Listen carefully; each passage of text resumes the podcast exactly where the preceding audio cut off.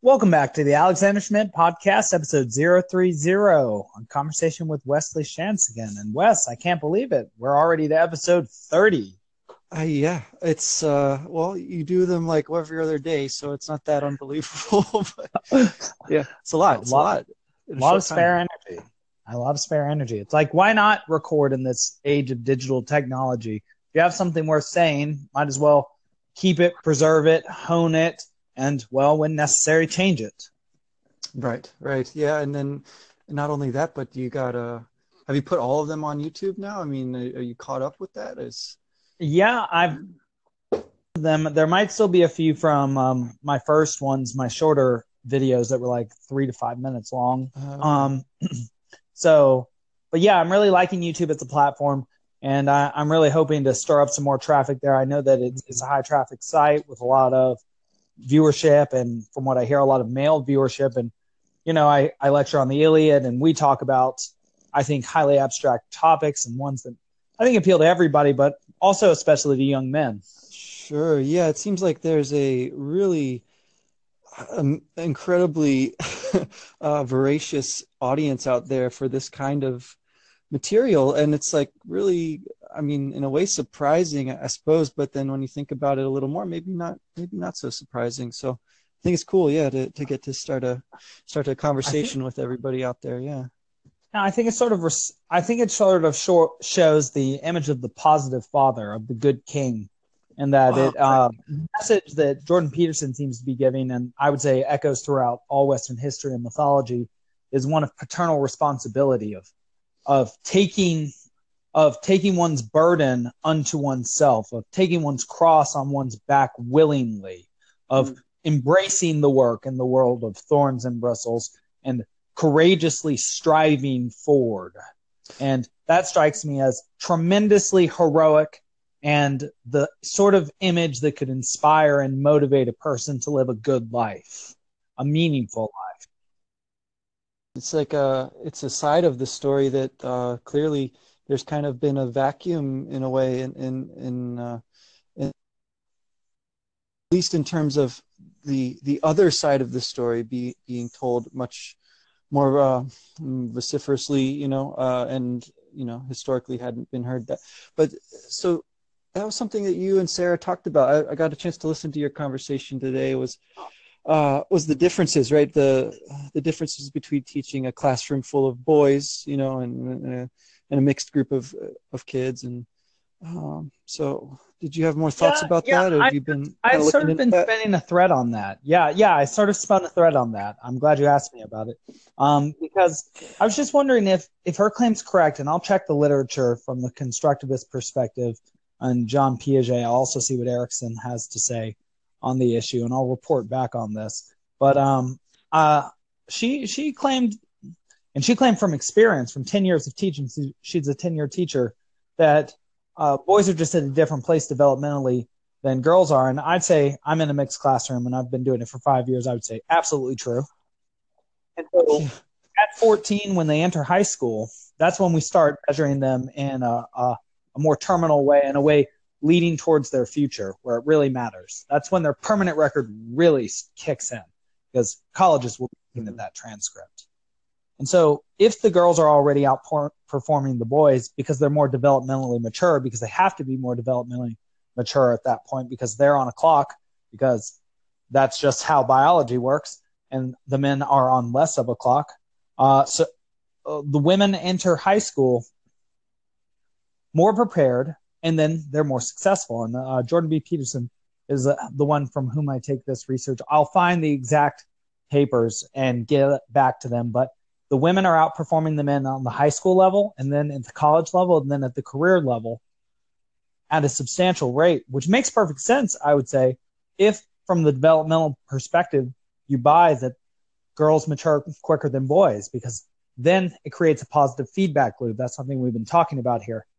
They experience more success earlier on, ages fourteen to sixteen, which further engages them in the activities of school and the successful pursuits therein, whereas it further alienates more of the boys who are less developmentally um, developmentally um, accelerated, you might say. Yeah, no, well, just to, I mean, I'm thinking kind of like on, you know, the myth of Atalanta, yes. right? And she's she's faster than everyone. And I'm just thinking like, but it's more than that. It's the myth of the, the mother, the mother religions, right? The great mother is always there before the sky gods kind of come in, it seems like. And so it seems like there's this thing where, you know, the woman is always ahead and you're trying to, you're playing catch up the whole That's time. Right. You know, uh, why like Eve that. gives the apple to Adam. So the sort of developmental arms race. It, so I guess I would say, I would say, given the culture in which we're living right now, it's pretty clear which gender is getting the upper hand in terms of uh, um, conscious intelligence and embracing the benefits mm-hmm. of. And so, you know, perhaps all, all of this that's been happening has been a call to higher consciousness in, in the men. Sure. That's sort of. I think that's a good way to look at it. I mean, it's like. Uh, well, I mean, what other way are we going to go with it? It's not like we can go exactly. backwards in any sort of way. And we can't stay here in this state of chaos.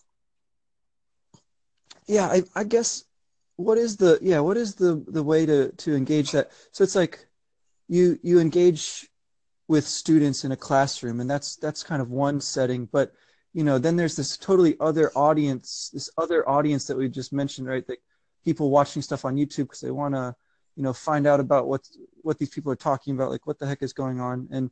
And uh, and so like where's the where's the bridge, I guess, between those two worlds, like the world of the classroom and the world of the the YouTube uh, you know blogosphere and all, all this like online stuff. I think the bridge is um, being developed. I think more and more we're going to be accessing each other's homes through the computers, and we're going to be wanting more genuine and honest communication.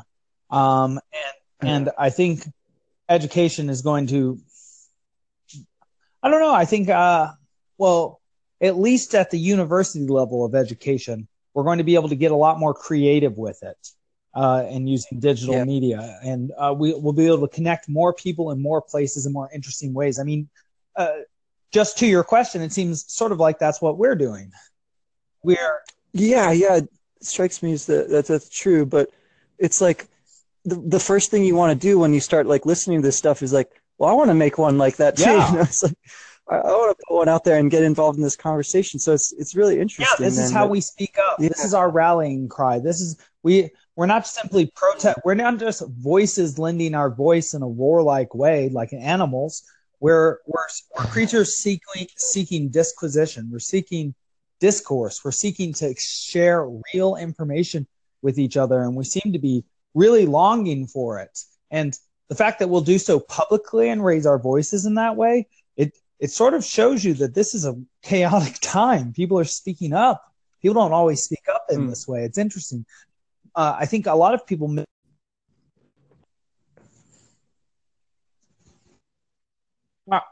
All right, we're back. Um, so I, I said a lot of. I was saying a lot of people misinterpret. What was it that I was saying exactly, Wes? I'm sorry. I, I was looking into the future just a little bit, and so I lost my. When I when I got when I dropped from, from whatever you were saying, it was about this this being a chaotic time. This the oh yes yes being so, people are, are reaching out in this new way, right? So people are speaking yeah. up, and I think people I think our initial instinct is to misjudge the situation and and think that this is an egocentric time when people want to speak up when they have less to say. And I would say no. The fact that people are willing to speak up and to say things on say Twitter or on YouTube and to risk having, you know, thousands of trolls come after them is indication of the fact that people feel like they have something to say regardless of, you know, how skillful they say it. People yeah, are well, so, popping their heads up.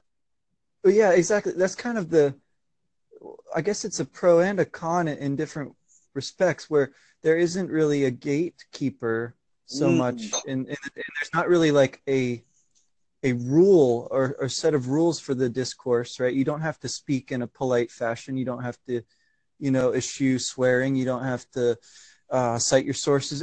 And so it's mm. sort of like a crowd of people that's just like able, well, I don't know, maybe it's like the School of Athens that you, that you chose for the, the YouTube, right? Um, yes. Background. It, it's just a really, really, yeah, it's, it's a, it's a vast marketplace where, you know, certain voices become uh, listened to and, and sort of create a space around them with, within which there's a kind of, um, you know, inside jokes. Like I was trying to imagine, like, what is it like for, for somebody to just like hear us talking about lobsters all of a sudden. like, like what, what, the, what the heck are they talking about? Right? But there's, it's it's within this kind of little little bubble that's that's created, and and then right. people sort of self-select to an extent, and so there's a danger to that. But also, you know, and then it also makes it a little bit faster to get to, get a point across as well. So there's, yeah, I don't know. It's just just interesting all around. I don't I don't know quite what to make of it, but but I'm still I think I'd, I'd like to. you know, pick up on the, the, what, what is it about that kind of world that makes, makes for more of a, a male presence? Like, what, what is it? Uh, is it the competition? Like, uh, I'm, I'm not sure how to take that. Um, well, the YouTube world. Yeah. Well, right. the congregating right. in that sort of way strikes me as a sort of masculine endeavor based on sort of, you know, the sort of masculine endeavors that we've often seen in the past. So just from an anthropological um, angle, you know, like groups of hunting men and how, say, I play ultimate frisbee, and it's basically running through the field in order to achieve a goal.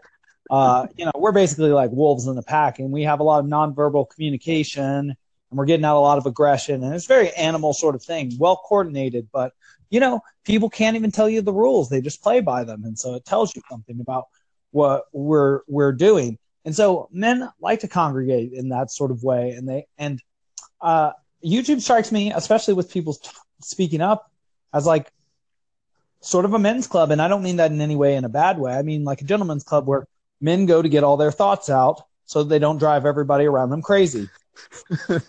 uh, and so that, you know, I would say that I, that's half the reason I both teach and do this, because I just have such a creative flow of thoughts so often that, you know, yeah. I need a kind of steady stream of new minds to deal with each each hour, because nobody can keep up for as long as I can go, uh, so far yeah. as I found it. No, it's uh, I think it's you're you're clearly at the at the extreme of that kind of of creative output, and and I guess, well, it seems like there's yeah there's there's that now sort of an audience for that, which wasn't, you know, maybe as as accessible before. And you know, it's but, funny because Peterson and Jung talk about the self. They talk about uh, you know the conscious you, you know, that makes the choices and likes ice cream and likes to go, uh, you know, to get chocolate every now and then or whatever. Well, but there's also sort of an unconscious self from the being below, from the lower parts of the brain that actually have a lot more control over the you than you do, right? Because they run all your unconscious processes, like, you know, pumping your your heart, for example. You don't you don't run that at all, or your lungs, or your liver, or all the important parts, right? And so that aspect of you, the Jungian suggests, has a sort of personality that's far more powerful than your personality, but is not as articulated as yours is. And you were talking about bubbles, and so it yeah. expresses itself to you through emotions and pains in the body, and through imaginary images, and through ge- dreams. And people can say, oh, I think that's ridiculous. And I can say, oh, yeah, well, look at all the stories you spend your whole life looking at that make no sense, and yet you think they make perfect sense. Why? Because you spend your whole time trying to interpret what your body and what your being is telling to you. You're like, why do I have this headache? Who are you asking? Obviously yourself. You know, things like that. Um, and so it happens all the time. Uh, people get caught up on the language because, I don't know, people haven't considered these ideas in a deep enough way, and the people that are supposed to be teaching them are not. So we have to, we have to do that. And so um, the idea is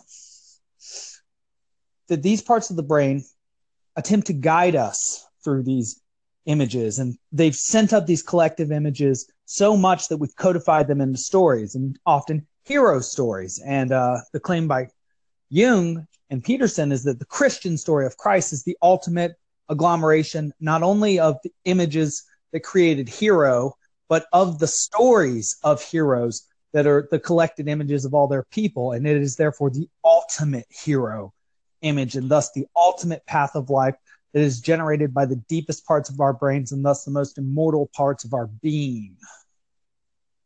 Right. And I, I guess, is it correct that you, I've heard it characterized that he's he's in a way responding to the same kind of crisis that uh, Nietzsche in his time uh, was was uh, diagnosing, yes. you know, this kind of crisis of faith. And I guess I'm curious about, you know, well, America is is is a relatively, uh, you know, religious country. It's like one of the more uh, religious, um, you know, countries countries in the developed world. So, so I'm yeah. curious, yeah, like what?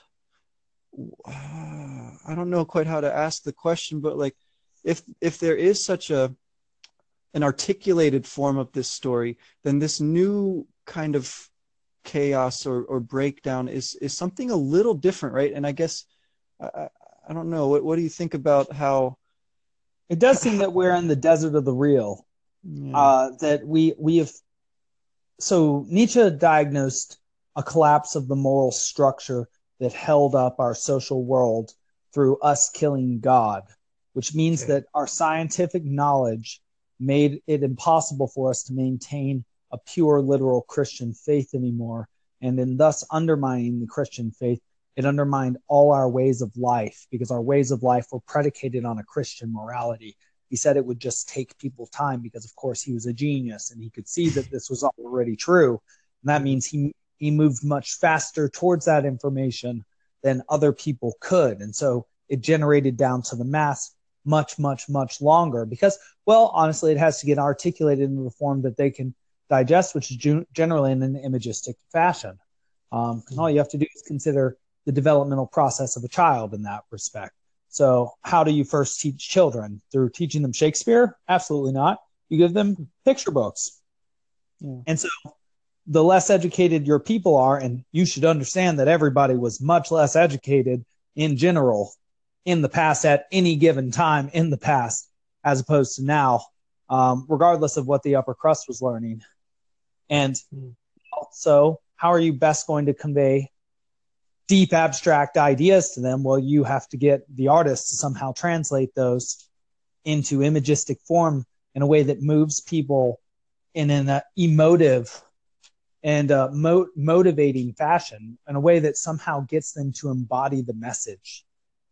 And um, well, we're we're still at the stage, I would say, where we're still trying to get the new message.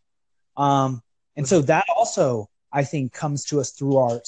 And that's the problem with some of the Hollywood movies we've had lately, that I feel like, and this might, might just be me, but maybe I feel in the same way that everybody feels and that I'm a human.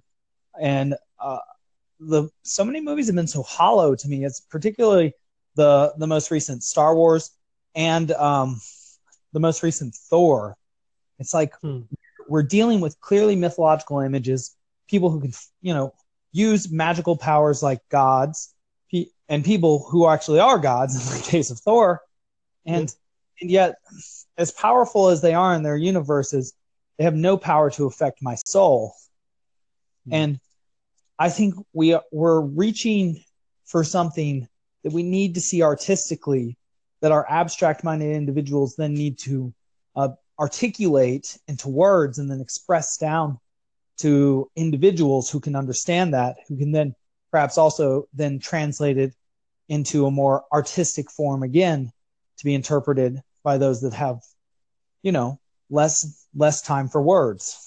Well, yeah, so I guess that's maybe that's part of what's interesting about the Christian story, right? It's a story of of a God who's also mortal, you know, who dies and is reborn. So there's this kind of continual revival that's like enacted in the story, and that right. I suppose is always supposed to, you know, be happening in the individual, but also on the social level. And so, yeah, so I guess it's it's sort of interesting then that, you know, on the on the one hand, we have this concept of um, of a of a divine human right combination sort sort of thing, or or you know, however you want to try to yes. put that paradox into words. But then on the other hand, you know, like like you're saying, we have way way more um, just like stories that come out of out of Hollywood or or you know wherever, and and they're somehow uh, ringing hollow. Yeah, like they're they're just they're, the spirit is not there somehow. And and so I guess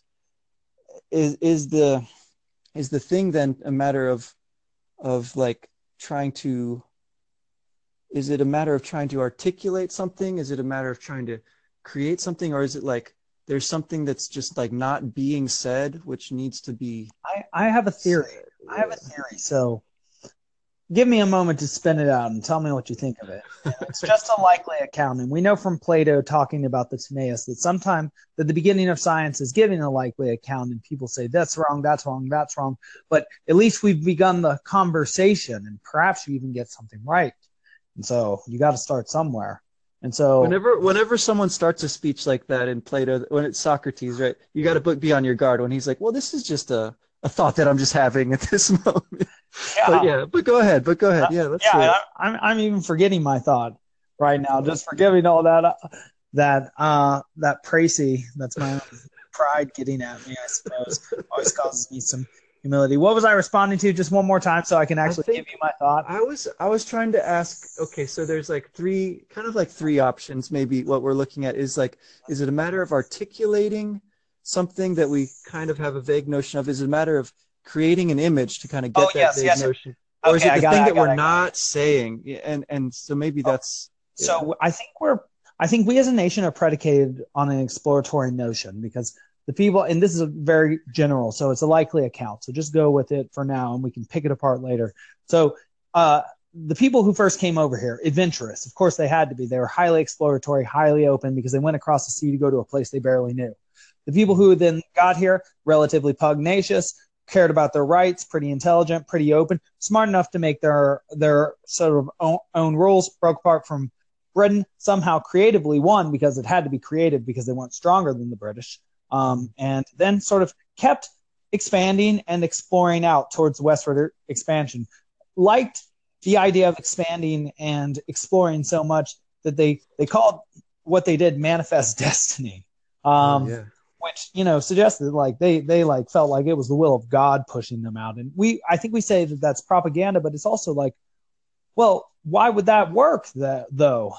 Mm. The idea of destiny and moving out and move, being moved by a spirit of exploration. And then, you know, now we, you know, we have the whole U S and we have even more, and we have a bunch of ships uh, from the Navy all over the planet and control the waters.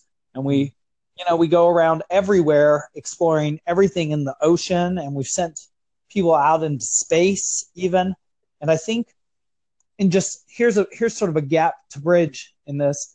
I think if you look at the anxiety and the depression that people are feeling, that that's because the next exploration, and I don't mean this in any sort of hippie way, is one within, as in mm. what is a human precisely. And I don't mean that in an abstract way at all, because people are feeling depression and anxiety because they're forgetting what the plan is, I think. They think they have no plan, they have no destiny, they have no meaning in their lives, and that makes them question everything, the rules, and why do this and why do that, and it, it makes them feel valueless. And then you need some sort of drug to pick you up, because, well, if you feel valueless, what are you pursuing, and what do you think, what gets you up in the morning then, right? Because life is very hard. And it makes me think of Odysseus on Calypso's island. It's like, hmm, life can be like that, where everything around you could be paradisical, but without goal and without momentum forward, it can just be like a hellish desert, like where the Jews were after they left Egypt, in a place right. without structure, without values, without goals. Like even the hellish prison they left behind, because of its regularity and order, seems preferential and idle and and you know scared moments. Yeah, right. And so they they long for. Well, I mean, it's like the grass is always greener too, right? It's like, so I feel like. Never- Which is like your, your your premise seems to be, right? Like we always are seeking to explore something. And, yes. Okay. Well, it looks, you look around and you're like, well, shoot, there's not really, you know, much to do here. I guess I'll just watch the clock, you know, and, and you know. Yeah. Whatever. So uh, yeah. So then, yeah. So then the matter of of of forging values, right? Because you, I guess it's sort of like, if you want to, you can you can turn to traditional values, but most people yes. want to do that. That's, you know, sort of passe. So, so then the next thing is to, you know, somehow like. And why, so- why is that passe exactly? I, I just kind of like to consider that, because I, I grew up in a, I, I would say a time, and certainly a household, where for sure the traditional values were considered passe, and like yeah. to talk about But like, I remember when I started applying certain values to my life, like trying to be kind to people and to repay my debts to people and to try and get like stronger than I was and to try and be more dutiful than I was, that people started responding to me in more positive ways than when I was more selfish and greedy and portly and, you know, lascivious. And, you know, like the more vicious I was, the more negative feedback I received from people around me. And regardless of what arguments we have about what's good and bad, it seems very clear that making the situation around you as good as possible is a major positive. Oh yeah. I, I guess it's a matter, I think it's a, it's kind of a political thing in, in a big way, right? Like if you sort of like use the language of traditional stories and roles uh, and values, then you get, then you get identified with the negative You're father lumped in. image. Mm-hmm. Yeah, the negative right. father image is the cruel tyrant, the old tyrant who represents outmoded values that he tries to impose on his people in order to suck the souls of the future out in order to maintain a de- an ever-decaying present. It's the image of a vampire is what yeah. it is. The, right. the creature that should be dead, living off the flesh of those who are actually alive. And um, the vampire is so seductive too, right, to to women. And it's like, in a, in a sense, he's like horrifying. But in another way, he's like, you know. Right. Very- and that, that seems to be the image that's being projected onto men at this time. Because it's like, why do we have this attraction to the, you? We're disgusted by you at the same time um, mm-hmm. for uh, everything you are. And it's like, well, well, well, or for that which was formerly considered your virtue, like being dutiful or strong or intelligent or kind or, you know, genuine. And um, because you have to be able to be honest and use the right words to be genuine. Otherwise, you can't be honest with each other. Right. So well, then it's just a mask. It's just another. You know, that's uh, right. Which... It's just, just another mask. And that's, you know, something that when I teach the Odyssey, for one, marriage comes up constantly. And oh, yeah. in talking about marriage, constantly it's mentioned, not only on Scoria, but also on Ithaca, that the best thing you can have is a good marriage and some good kids with the marriage. And this is the Odyssey saying this. And why? And o- Odysseus actually explains it in a funny way, because that's a boon to all your friends, because it's something great for them. And it and it's sour for all your enemies, because it makes them hate you all the more, because you're you're so obviously good, if that's what's happening. And it's like... Th- The Odyssey, like like the Old Testament and the Bible, is the congealed wisdom of the past. Odysseus is the, and I'll make this argument during my lecture course in something like twenty-five to thirty hours worth of thinking. Um, there. Yeah.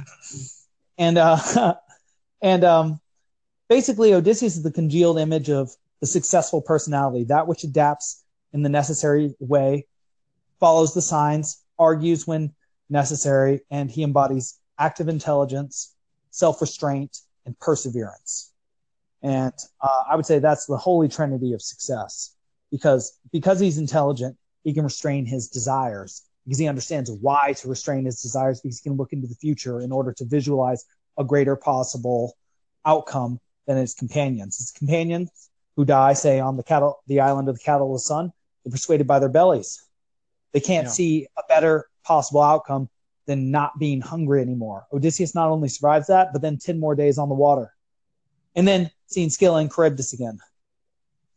He's so much further than they are, because his goal is so much further ahead of them. And that's such and, a powerful... Because with having further goals, you develop self-restraint and perseverance, because you have a reason to develop those in the pursuit of the, the further and therefore called higher goals. The, the incentive... The incentive uh, reward system sort of goals that grew out of the consummatory reward. And in fact, that's why at the earliest circles of hell, there's lust and gluttony, because those are just pure consummatory systems. Uh, when you when you mentioned being far ahead, it made me think again. Well, so I mean, but but Penelope, she she gets one over on him when he finally gets oh, home. Right? Yeah. She she, oh, yeah. she gets, and that's and that's so great, because in some way as you point out, it's not like, it's not just the father figure. You don't have a father without a mother. It's a marriage. And that's, I think, a big part of, well, the, I guess I would say like the thing that's not mentioned, right? Like that's, right. that's there. It's like, it's simply, it's too much, uh, too much complexity for, for the kind of, um, you know, the kind of discourse that, that we have tended well, to. Right, because I, I think the point you're implicitly making is that that's a biological union that we can't explain the mechanics of in a one hundred percent accurate way, because we've been trying to understand when, say, consciousness begins and how that's transmitted and how life is transmitted forever. I mean, we do have some good research on this sort of thing, but we, I mean, it's not as if we can just produce a living organism out of poof, something, uh, you know, from a machine. Uh, we're not, we're not even close to that. So to think that we could understand the psychological aspect of that and then just dismiss it as if, as if we even, as if we even had the most superficial understanding of that relationship. It's like the, the holiest union in the church is considered that between uh, Christ, the Son, and the church itself, the wedding. And if yeah, he represents the truth and she represents Mother Nature, then it's the connection of the truth of your being with Mother Nature, that your actual destiny that is set by God is also in accordance with nature, which is a, yeah. I think the opposite of how a lot of people have interpreted uh, that sort of dogma. And that's, that's fine, but they don't have to, because I, I think that's really very much present in the imagery there. Um, you know, I was talking with you, I think, earlier about the images of, of the Pietà, the statue. I was just going to bring that up, yeah, because that's the other end of it, sort of, right? It, yeah, yeah, go on, please. So, yeah, so I'm thinking of, like, uh, the the um, Michelangelo image. Um, you have this, like, sort of statuesque, you know, of course it's a statue, but she's massive, yeah. Right? Mary is huge. She's enormous. She's the whole world. And, and across her lap is the is the dead, uh, the dead Jesus. And Her, her look, her gaze is is just like infinitely wise and sort of like forgiving and and sad, but also um, she she has accepted this as kind of uh, the the purpose, right? It, it's not it's not suffering without meaning. It has it has the deepest purpose. It's like, yes, yes. I think uh, I think yeah. My interpretation of that, which I think accords well with what you're saying, is that uh, is that. A selfish interpretation of that image would be, how could you bring man knowingly into existence who's conscious of his finitude just to allow him to die? And I would say that that's actually sort of what Thetis, the mother of Achilles, has to confront in the Iliad. Um, Interesting. Because she she's always so sad about the fact that her mortal son is going to die, and so she tries to give him everything. But that's not Mary, no. She doesn't exist, or the son doesn't exist just to receive gifts from her. And I would say this also indicates a differing developmental stage of young boys and men, going from just getting things to moving towards things, or learning to enjoy the pleasure of pursuing that which they want rather than simply receiving. The, the idea is that Mary, that Jesus or the son or any man is the gift of Mother Nature to the world through his charitable acts, through what he offers. Mm. He, in offering all of himself as sacrifice in life, um, and offering it towards the good, he is therefore a gift from Mother Nature to God. And who is God? Society, the Father. And thus he is pleasing to God. And who is God? The, the side of right, Zeus. Uh, the judgmental father, uh, Dumbledore, um, Gandalf. Right, right, right, right, right, right. The one who approves of your noble action and sacrifice. Yeah. And um, and so he has consciously embodied what nature chose for him. And so I think that's what we have to do with our minds. We have to realize that we have a being, and we have a human nature, and we have all these stories that indicate, they move us toward a central narrative, and we have to embody that all together, and we can embody that all together. And insofar as we do embody a central narrative together, and I don't mean in a propagandistic way, nor do I mean in a uniform way, without our individual sure. ind- idiosyncrasies. Obviously, everybody plays a different part.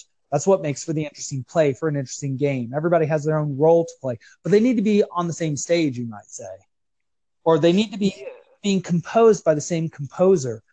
They need, we need to be on the same sheet of music. We need, we need some sort of solidarity. We need an overarching thought that joins us all together in a powerfully unified, trusting way, in a legitimate way too, though, not, not a forceful totalitarian, uh, scripted by man way. I that's why I say it has to be artistic first. Something needs to just come be ripped from our imagination, something that joins us together in some way. And and then well, I think, yeah, go on.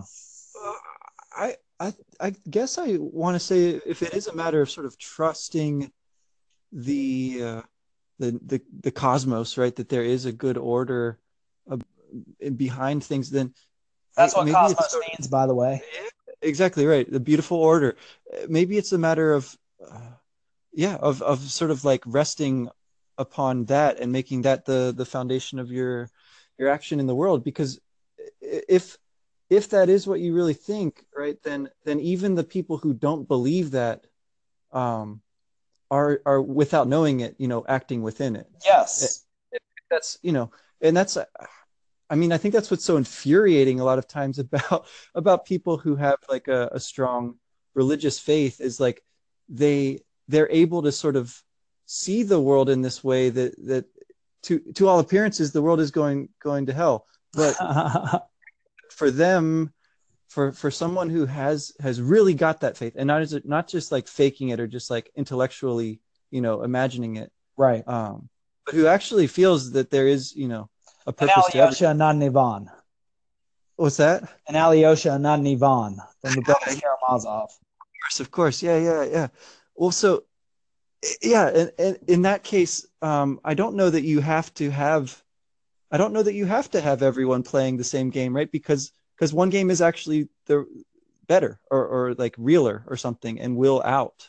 Um, and it seems like, you know, if that's if that is the case, then you know, in, in the scheme of things, uh, each each kind of attempt to say, you know, God is dead is inevitably going to be met with a, a rejoinder by a person of the stature of Jung, or, you know, who's who's or you know able to to give a, a fuller picture. A light bringer, a light bringer. Someone, you know, I was listening to a, a lecture about Jung by Peterson today in his two thousand fourteen personality course on YouTube, and you know that's the first image of the Lion King, of a dawning of the sun, and he uses the Lion King to explore to explain Jungian archetypal thought, which the Lion King is based on, some unconscious but some consciously placed in there, which makes it, in the opinion of Peterson, a little bit lesser because it's not as unique an artistic production, because he suggests that, like I'm suggesting, that art comes from nature, and that is pleasing to God, and that in the Dante sort of formulation of God being the father of nature, which is the father of art, and that it is our human nature to produce art um, from our own imaginations and for its own purpose, not not simply not simply to please, you know, how it is not necessarily for us to criticize the art that we produce as artists.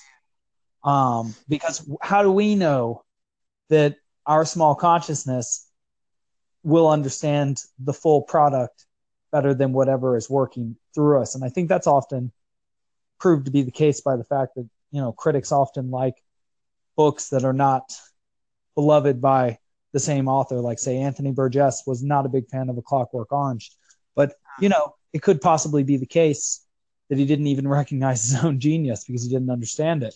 And that's something Nietzsche actually explicitly claims, that the person who criticizes his art is different from the artist himself. And I would say that's certainly true, because one is an expression of nature through man, and one is just the conscious expression of a limited man. Right, rationalizing after the fact. Right, right. Post facto explanations of whatever quality, depending on their intellect. And, uh, you know, if they're a highly creative individual, they may be, well be very and highly intelligent, but that doesn't necessarily translate its well its way into verbal fluency, though it may, though it may, And that does, and you know, that doesn't mean that they'll also have the level of analysis that we expect as a culture from, say, like the people who are professional critics of whatever sort of art it happens to be. Those people seem to be able to articulate thoughts extremely well, uh, whereas an artist might not, because that's not their forte. That's not their skill. Um, right. So part of it seems to be a matter of like, yeah, like find your strengths, like have confidence in that, you know, pursue that and, and trust in it.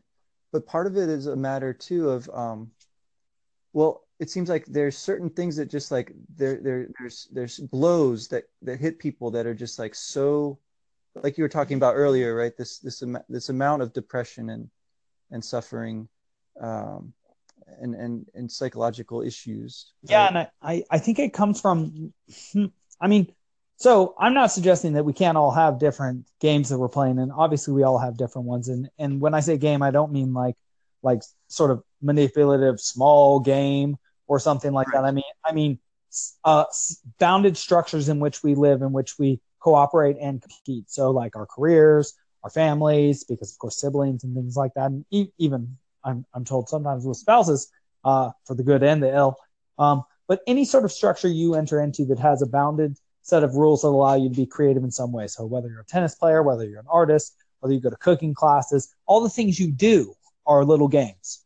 And mm-hmm. so, um, but in order to be a nation, which is of course a giant abstraction based, which is a bigger version of state, which is a bigger first version of county, which is a bigger version of city, um, which is a bigger version of family or group of families, like tribe, clan, down the family. It's, there needs to be something that joins it together. And with us, it's it's not language, race, religion, or where or ethnicity. It, and so it has to be something cere- it has to be something more abstract, a thought, a conceptualization, a plan. If we're a ship, if this is the ship of the state, we have to be going somewhere while the chaos beneath us rages. We have to, yeah. And if we know where we're going, then we can row together. And we can maybe even get there. And that might be a good place to be. And I've been suggesting that that might be a sort of internal place if we come to understand ourselves, not only scientifically, but psychologically, and embrace our literature and our texts and our religious texts, our, all the texts from our ancient traditions. We haven't been around. We haven't had consciousness for that long. We've only had, we only have written records of things for like up to th- a little over three thousand years with like the Epic of Gilgamesh and things like that. We've barely been writing at all for, uh, you know, the three and a half billion years we know Earth to at least to have existed, at least that long. And then, you know, we even have a common ancestor with lobster three hundred fifty million years ago. And then supposedly we came from, uh, we, uh, we moved away from the chimpanzees something like fifteen million years ago or something like that. Uh, maybe. And then from our most recent, yeah, and I don't know. So the point being, actually, I'm forgetting my point again. I'm so sorry.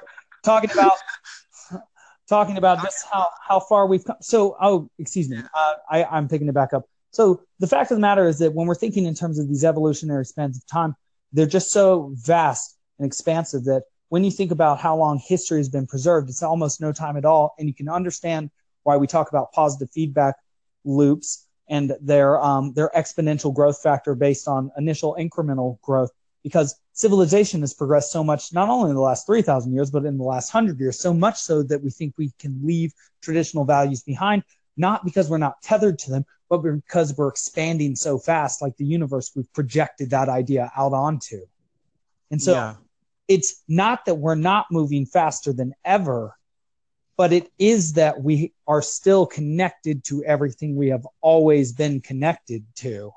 And so we should extend our knowledge, not only forward at this moment, I would suggest, but also very much backward and in depth, because we have an opportunity with our increased health and access to knowledge to truly understand who we are and what we are as uh, people, but also as beings. And so, so like, yeah. yeah. But does that, I guess I'm still curious about what happened. What do you say to someone who has, who has a like legitimate um, grief with like the nature of reality. Like they have depression, they have, uh, you know, whatever, like serious suffering, like something awful has just happened to them. Like, is it a matter of something that you can, can conceptualize, you know, to, to reach, to reach that person's, uh, uh, you know, pain and, and somehow like diminish well, I think, it? I think they need, they need something that reconnects them to what the world is at that moment. Yeah. Because an event has punctured a hole in their worldview, and that that that hole, like a wound in their leg, calls to their attention, like pain, like physical pain does. And so their attention is constantly diverted to that, which is why they're often listless and without energy, because they are giving their, the Jungians would say, all their energy is drawn into the unconscious, which is what Peterson calls, like Jung, the dark night of the soul. And so they're drawn down into the underworld, the negredo, as the alchemists call it. And so what? Why? Because you, like a spider, need to reconstruct your, your little web, which is the reality in which you inhabit uh, actual reality. And actual reality in your picture of reality just bumped heads, and, well, reality shattered your image because yeah. it wins. Because it wins, and uh, it doesn't care what you think, and that's why there are things like cancer, and they're always shocking to us. But um, well, so it yeah. seems to me that that's it seems to me that that is sort of what's going on with, you know, the nation or the West or whatever whatever you want to say. It's like it's basically like sick. It's like a sickness. That's right. That's and hidden. So, like, like psyching it out. Like it's it's fixated on this thing which it can't quite name. It you know it it comes up with lots of sort of pseudo. Um, you know, conceptualizations of it or, or diagnoses of it or something. But so, yeah, then, then if it, what, what is it that you can, you can do at that point? You, you sort of, we you, you want to reconnect uh, to the world. Okay. But so how we do that, I think, is through a story. We, you find out a story. Often it's either produced out of art or the mythological imagination, or we find it embedded in the past and we just haven't noticed it in a long time. That's the idea of going to the Cave of Wonders and getting some ancient treasure. Of course, yeah. the greatest treasure is, you know, the treasure of awareness, which the lamp uh, ultimately yeah. involves, because that's why it frees the genie at the end. That's the freeing of the mind, and uh, huh. and so that's that's worth more than any physical wealth, which is why Apu, the symbol of Aladdin's desire, his animalistic desire, inappropriately goes for the wrong thing. And so um, we need a story that. Yeah. That bridges the gap between where we are in the desert and a structured cosmos. One that's like a story of a people coming home, like a coming back to Jerusalem, or uh, of the of the Trojans under Aeneas's command defeating the men of Latium and the Rutulians. Um, so this is hitting me right now. That what you're saying, it seems like like you're saying like we need a national epic in a way, right? And this is something. You know, the the Great American Novel or something. Oh. It's like, you know, as as Virgil did for for Rome. Yes, you know, that, as Homer did for Greece. It's like, okay, so it's like just a, a a tall order, but uh, but yeah. So like, what are the contenders for that? I guess it seems like Hamilton was like a huge smash hit like a year ago. I don't know if anyone still talks about that. Like, what is? Well, the... that is interesting though. That the very content of it was Alexander Hamilton, such a major historical yeah. figure. Um, that uh, that still these revolutionary time and post-revolutionary time figures, these found these founding fathers who who created our major institutions, are right. are are just still epitomized uh, symbolic heroes of our people. And so even at a time when we claim to have no values and we sort of even ir- irreverently portray them, who is it that we're portraying? Well, it's like the most interesting stories that we can find, right? Like, yeah, whether it's portraying the founding fathers with a an all black cast, or uh, I don't know, like Moana, right? He the same the same guy who who wrote the libretto or whatever for uh, Hamilton. He then wrote like all the songs for Moana, which is like, you know, really really popular, I guess. Um, yeah. But it seems like is that now it's like you have to write that national epic, like. Every few days, it seems like, to keep people's attention, because it's like that thing that's sick is like so much getting our attention, right? We just like are constantly drawn back to it. So yeah, so. right, right. And I, I, I was, I was texting you earlier that I took the big five factor analysis test, and it came out that I was highly creative and highly orderly. And that sort of made sense given my profession as a literature teacher and a, a literature podcaster with you, who converses with you on, uh, you know, often very creative ideas, and, um, but also highly orderly. And so I thought about that, and, you know, that was, you asked that question early on in the podcast history about where I thought I, I fit in the sort of pantheon of things. Was I more creative? Was I more analytical? I thought about that. And I, I thought about that today just a little bit. It just sort of came to me in my stream. And I was like, well, I think what it is, is I am creative, and that, and, and the big five suggests I'm pretty creative um, on there, but I'm also highly orderly, which suggests that I can be logical as well. And I can sort of even pick out and order my own ideas. And that as a teacher, that is actually often what I, I am forced to do, because I can't just generate ideas. I have to, I have to present them in a digestible fashion and an articulated fashion, because not only do, does it need to make sense what I'm saying if I want to reach the kids, I want to teach them how to make sense too. So I'm also teaching them how to articulate themselves. Um, yeah. And, and I even teach them that that's the measure of brilliance. It's not how brilliant your thoughts are. If you can't bridge the gap, then nobody will see the light within them. So you have to learn how to express yourself in the most articulated possible fashion so that people can actually see you for what you actually are. And that, that's your duty to bridge that gap, not theirs. It's your duty to be clear and to express yourself in a meaningful and significant way, and significant indicating that you leave a sign on somebody, because you are remarkable.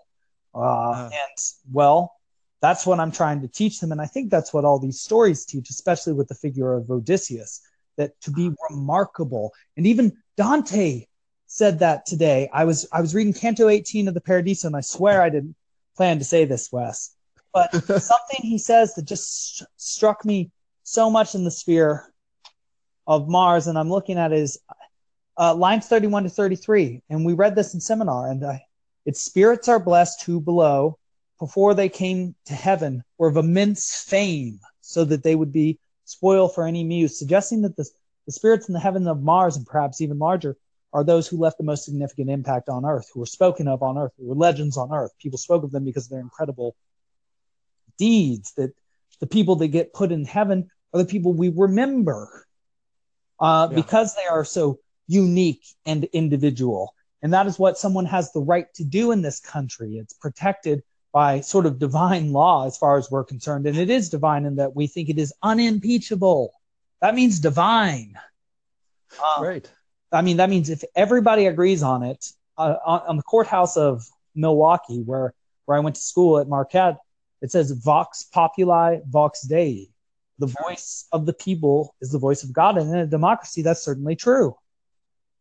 And in the theater, that's true, right? It's like yeah. the thing that people will go and pay for is the thing that's great. You know, it's like the thing that keeps going, that keeps running. And, and it's the voice of the people. This, this, uh, it's an old movie that, that taught me that recently. Um, it's called Children of Paradise, an old French movie uh, that, I, that I was watching. Yeah, so anyway, but um, but if if if it's a matter then of like, you know, being able to to read and articulate in your own life certain things that you glean from from great literature and epics of the past, um, then maybe yeah maybe it's not a, maybe it's not simply like, you know, writing a new national epic every few days or weeks or whatever, but it's it's more a matter of of of of what you're describing, right? This depth of of the um, deeper you drop the pebble. I finally realized what this means. The farther out it will ripple. Right? Sure. And yeah. there's even an exponential equation for that, that um, Dante makes this expression earlier on, and I apologize for not knowing exactly where, but that the process of learning is akin to moving your former meridian, middle, to where your current edge is, which uh-huh, is also yeah. the Jungian expression of Um, changing the relationship of simply believing your conscious mind is all you are to understanding that you actually exist in the interplay between your conscious mind and the self, which is the expression of the being from the lower brain and that be- beneath your prefrontal cortex. So, yeah.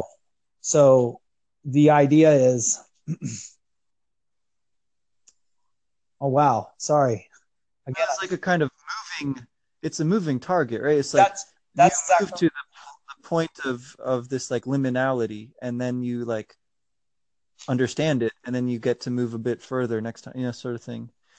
Um, uh, that, yeah. that makes sense yeah. to me. Yeah, and that's certainly the idea of the active intellect inscribing itself upon the passive intellect in uh, Aristotle as well, I would say, or the receptive intellect. And also the idea in modern psychology of the fluid intelligence, uh, which creates the crystal intelligence. And so as you get older, you have more and more crystallized intelligence, because that's what the fluid intelligence has produced. Um, yeah. Well, it seems like all of, it seems like, you know, these, these scientific accounts, well, they, they really are sort of just like more maybe evidence-based um story. Yes, well, I mean, even start with the idea of a hypothesis, which of course comes yeah. from ancient Greek, the fact that we even still keep vestiges of their language, and it means something like high culture to us to know anything about ancient Greek society. And then we realize, we're coming to realize through at least what I, I think I'm seeing in the Odyssey and the Iliad, that it's not just some high culture sort of thing. It's, you know, a, a reinvigorating of culture, or a constant stream running through our culture sort of thing. There are things about Odysseus now that I can compare to Dante that I believe Dante saw, which makes him sort of very similar to a, a very pre-Christian or even Christian figure in terms of his ability to be the hero who is always successful in the most poss- difficult possible circumstances. In fact, uh, an interesting hu- uh, way to look at the decisions Odysseus makes when he uh, throughout his journey is, is he choosing the Scylla or the Charybdis in this situation? Scylla kills six of his men. Charybdis would have killed all of his men if he went by it. And so the idea is that in life, you'll have choices between bad and worse. Nothing, neither choice is objectively good, but that's not being disputed what's objectively good. What's being disputed is what's the most responsible decision to make, where no, neither decision is something you would wish for. And so... yeah. Well, you hear people criticize him as a leader because he loses so many men, right? But it seems like what you're saying is, you know, he's he's the the, the best option there is. Like, you that's know, right. You, that's right. That's right. And so we have. have to we have to base our judgments in a relative way based yeah. on what we've got right now. Moses is perfect for his people because he is the leader of the people at that moment, who is, has the most wisdom. They can compare him to an ideal as much as they want. Um, That doesn't exist. Well, I hmm, that's actually interesting. I, I think yeah. it's inappropriate to some extent to compare somebody to an ideal without recognizing their relative position, but they certainly didn't do that. They acknowledged him as sort of the prophet and leader. But you do need to be able to compare your leaders to some measure of an ideal, I think. Otherwise, they can devolve to inappropriate levels um, um, by uh, some good standard of judgment, which we could certainly agree on, I'm sure.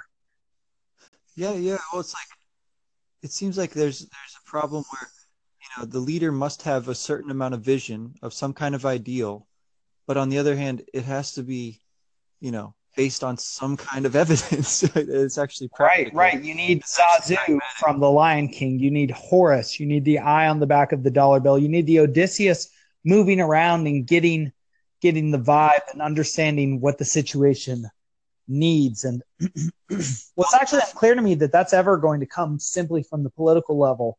I think it's always going to come from the artistic level, because the most creative open people are going to be the artists, the people producing things. And so they're going to produce, they're going to produce some sort of alchemy that is a combination of uh, what their being, what their nature sends through them, through their imaginations and emotions, and how they embody it through dance and uh, literature and painting and and movies, even at this point, and music too, especially.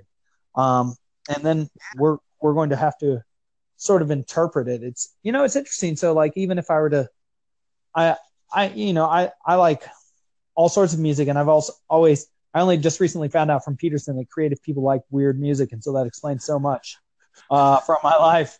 Um, but one sort of music that's like the dubstep that's come out and the techno it's based on. It's interesting if you think about that symbolically, because it, and even the notion of Silicon Valley, is that we seem to be attempting to go beyond our nature, beyond our our our human limit, and that we wish to create sort of a Silicon new nature, which is sort of pure mind without the sort of barbaric instinctual creature beneath it. Um, but I think the problem with that and what we forget, and because I think a lot of young humans believe themselves minds, but sort of have this inconvenient body that they don't really believe in so much, rather than vice versa, which has actually clearly been shown by Piaget's work on how your mind develops, and you know why it can just disappear when you just kind of hit your head a little bit.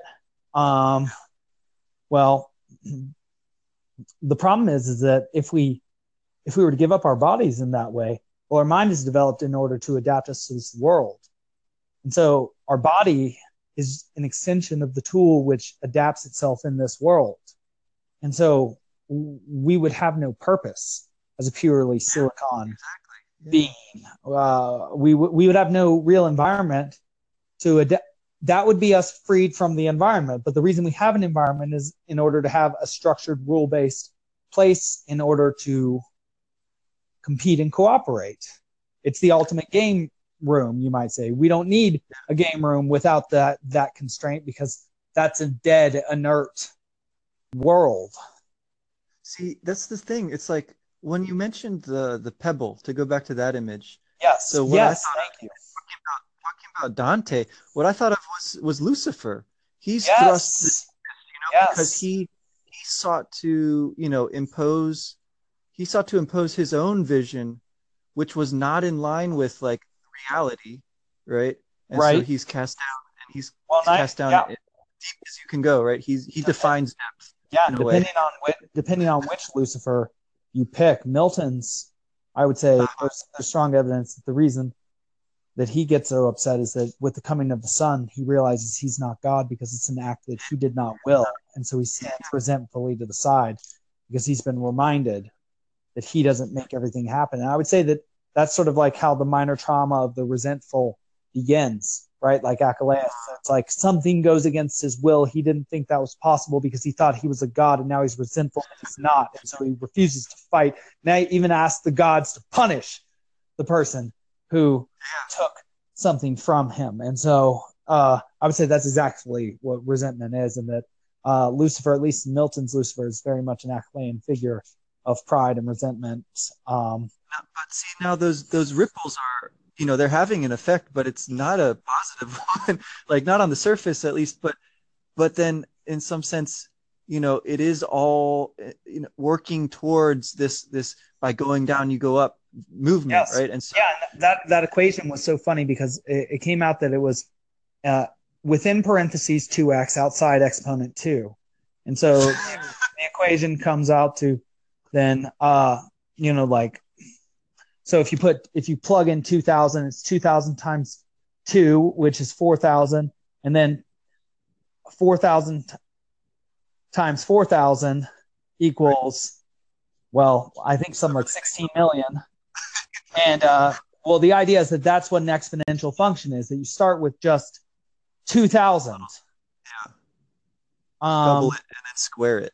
Yeah, double it and then square it. Exactly. That's the notion of the exponential growth, that it's like, oh my gosh, that's what Dante considers learning too. And so think about that. If you can expand, say, this two thousand meter gorge into a four hundred, into like a four million, yeah. uh, a four million uh, uh, foot gorge, and that's what a mind or a being is with that's gathered that much information to it. It's like, Well, yeah. Peterson describes how Nietzsche, since he was so sick, would have to think for weeks and weeks and try and distill down in an alchemical fashion all the information from his mind into one sentence. And in fact, he made a claim that he could say in one sentence what others could say in an entire book. And then Peterson, recounting this, will laugh and say, and then he added in, actually, he could say more. And so the idea behind that is that he had such depth of wisdom that even a sentence could could uh, in in such that he could construct a, even just a sentence in such an articulated format that at it had to be interpreted at that level of analysis because it was so rich with information that it indicated the depth from which it came.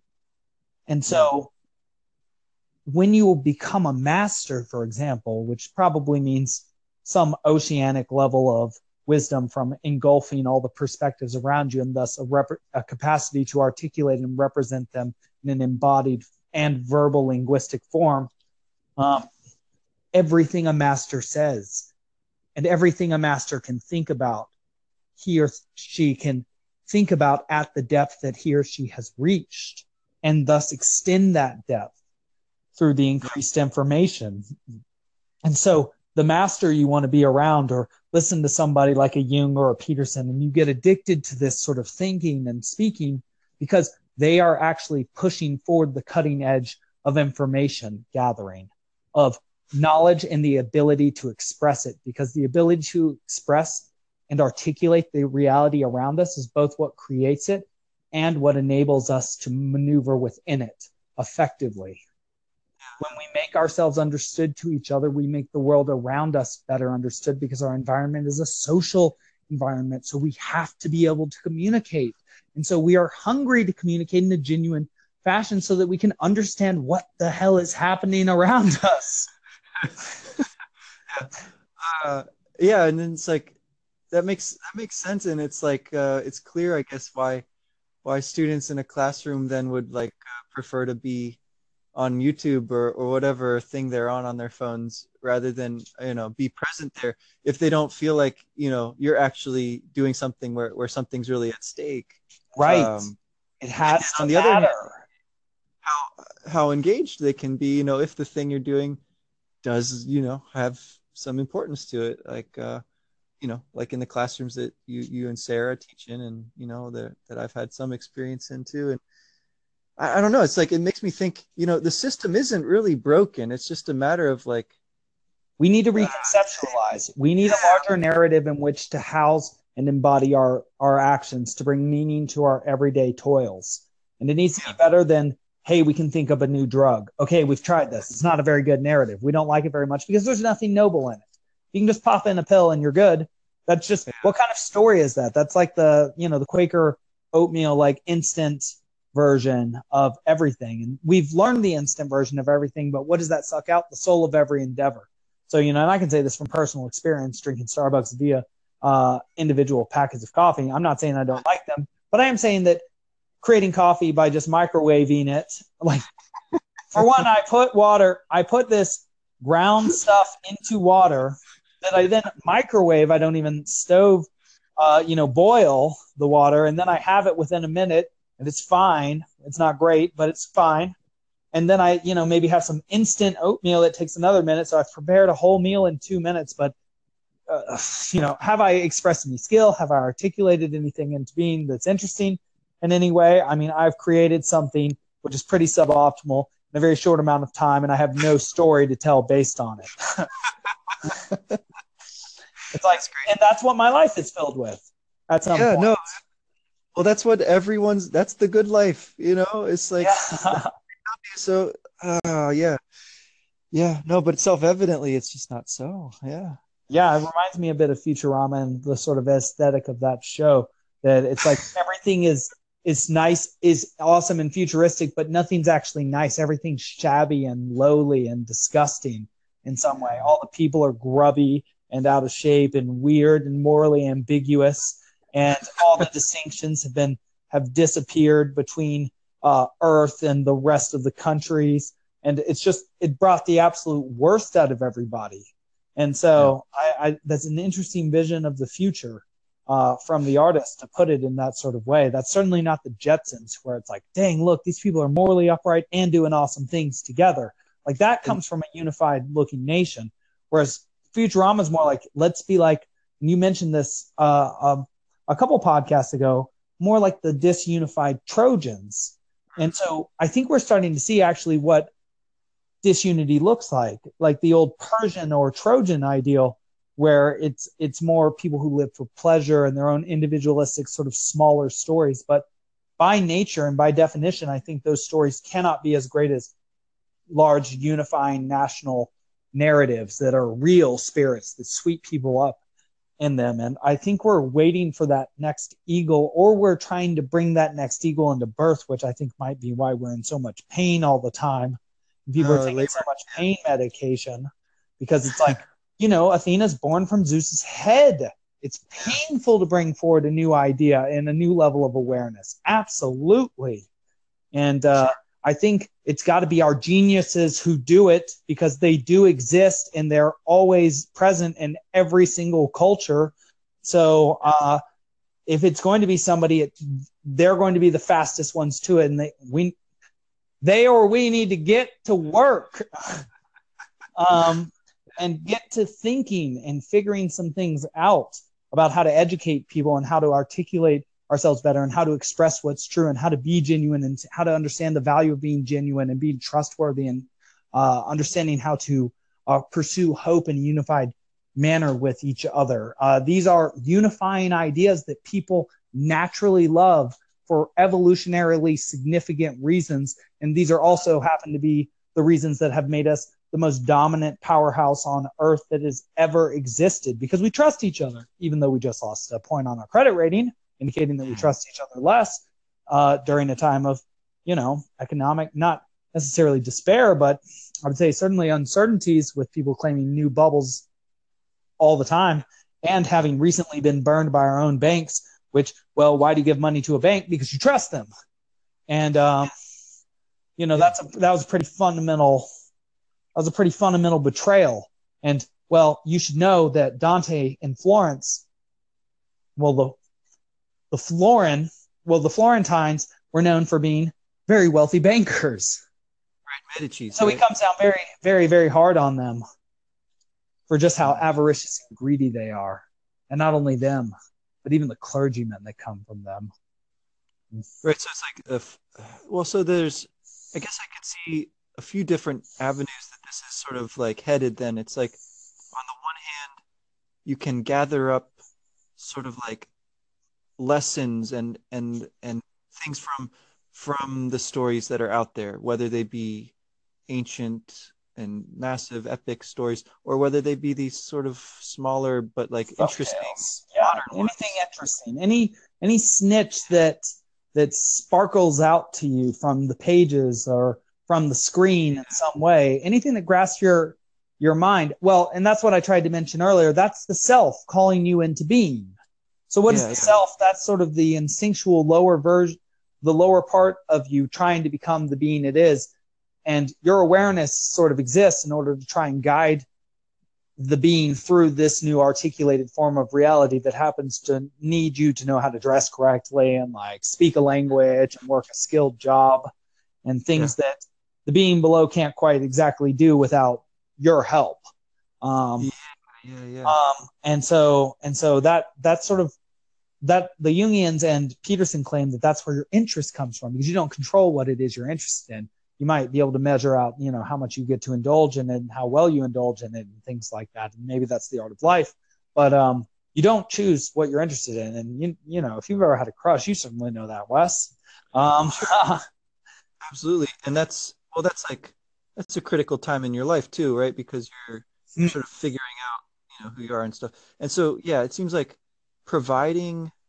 Basically, it seems like you you want to, on the one hand, provide some kind of guided like reading, essentially, right? And like mm. uh, provide like lectures or or whatever you want to, you know, whatever shorter format you want to do to to kind of appeal to kids who are that age. Yes. Um, To, who can kind of like get into that stuff, right? So whether it be the Iliad or whether it be, you know, Harry Potter or, or um, yes. I'm interested in talking about all that stuff too. But so that's like one side of it though, because it seems like there's this other side of it, which is, you know, not just, um, not just criticism slash like inquiry, but like creative output. Yes. Um, which is a whole other, you know, so, and I don't know what form exactly that would take, but it seems like that's, you know, at least as important, it, it is what it sounds like. Um, uh, somehow, yeah, making something, right? And um, yes, because in making something, you make yourself. Because, yeah. you know, what Peterson often says is he, or the question he poses is, are you what you already know, or that which produces knowledge within yourself? Are you the thing which is seeking, or the thing which is already accomplished? So are you the being that you are right now, or are you the thing which is trying to improve that being, that's moving us forward in a sort of evolutionary way. And it's like, and I, I think about that. And uh, uh, Dante, at the beginning of the Paradiso, he says that so far in the Purgatorio and the Inferno, one one peak of Mount Helicon has been fit for him, the the peak of the the muses, the the matrons of art, from which we get music. And um, so now he needs the second peak, sacred to Apollo, the sacred light archer who shoots truth arrows towards the target and hits them, and so does not commit the hamartia sin of missing the mark. Yeah. And so the true aim of art, Dante says, especially at a time of social upheaval where those who are good are persecuted for their virtues, like him and his great-great-grandfather Cacciaguida, who was a martyr in the failed Second Crusade that failed to even really make it to Jerusalem. um, and, of course, Jesus, whom he compares himself to by placing Cacciaguida, his great-great-ancestor, within the sphere of Mars that takes the distinct shape of a cross, hmm. indicating that they all share in their sort of form of a trinity as um, witnesses to the truth of the, the meaning of being by representing the truth, by sacrificing their life for it in order to witness its utter value over the evil lies of their contemporaries who exiled them in particular ways. So actually taking that idea of exile, um, well, I know it's sort of late, Wes, and I, I wanted to talk a little bit about what happened in Florida yesterday, but it might be more appropriate to talk about that tomorrow. We've been going on for some time here. What do you think? No, yeah, I uh, I can see that that's uh, we that would be worth making some time for. So yeah, let's um, let's make that a separate a separate okay. conversation for tomorrow. Yeah, I can, sort of I a can continuation have... tomorrow. Then yeah. yeah, yeah, yeah, yeah, yeah. Because I'm I'm starting to run out of steam. I feel like, even though I was starting to ramp up a little bit, I it's sort of like, you know, uh, old Parmenides and the Parmenides by Plato, where. where uh, young Socrates is trying to get him to speak, even though Zeno's just given a speech. Socrates knows who has the true wisdom.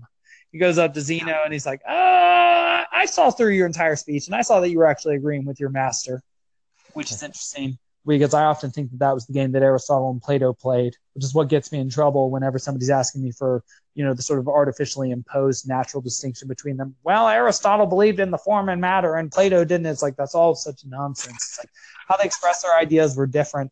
Ernst Cassirer, I think, took care of this very nicely, as well as Al-Farabi. But um, uh, in any case, well, it's been a fine conversation with you, uh, Wes, and uh, I'm I'm really loving this, and I'm glad that you enjoyed hearing Sarah's thoughts. And I really wanted to talk about Harry Potter, and I want to bring up the fact that you're doing that camp this summer, which I'm very excited uh, yeah. about you doing as well. Absolutely. Yeah, we can, I think there's, there's obviously a lot more to, to say about these things. So we can delve into them next time, next time. All right. Well, wonderful. And I'll just say our outro, and then I guess we can go. Um, Thank you. This has been the Alexander Schmidt Podcast, episode thirty, celebratory thirty. And uh, Wes, Mister Wesley Shantz was with us again. And uh, please share, please like, and uh, please comment. Please call in anytime. You can ask a question for me, a question, question for Wes. Um, I think we're looking to do about as much talking as people will listen to, maybe even more. So see you next time.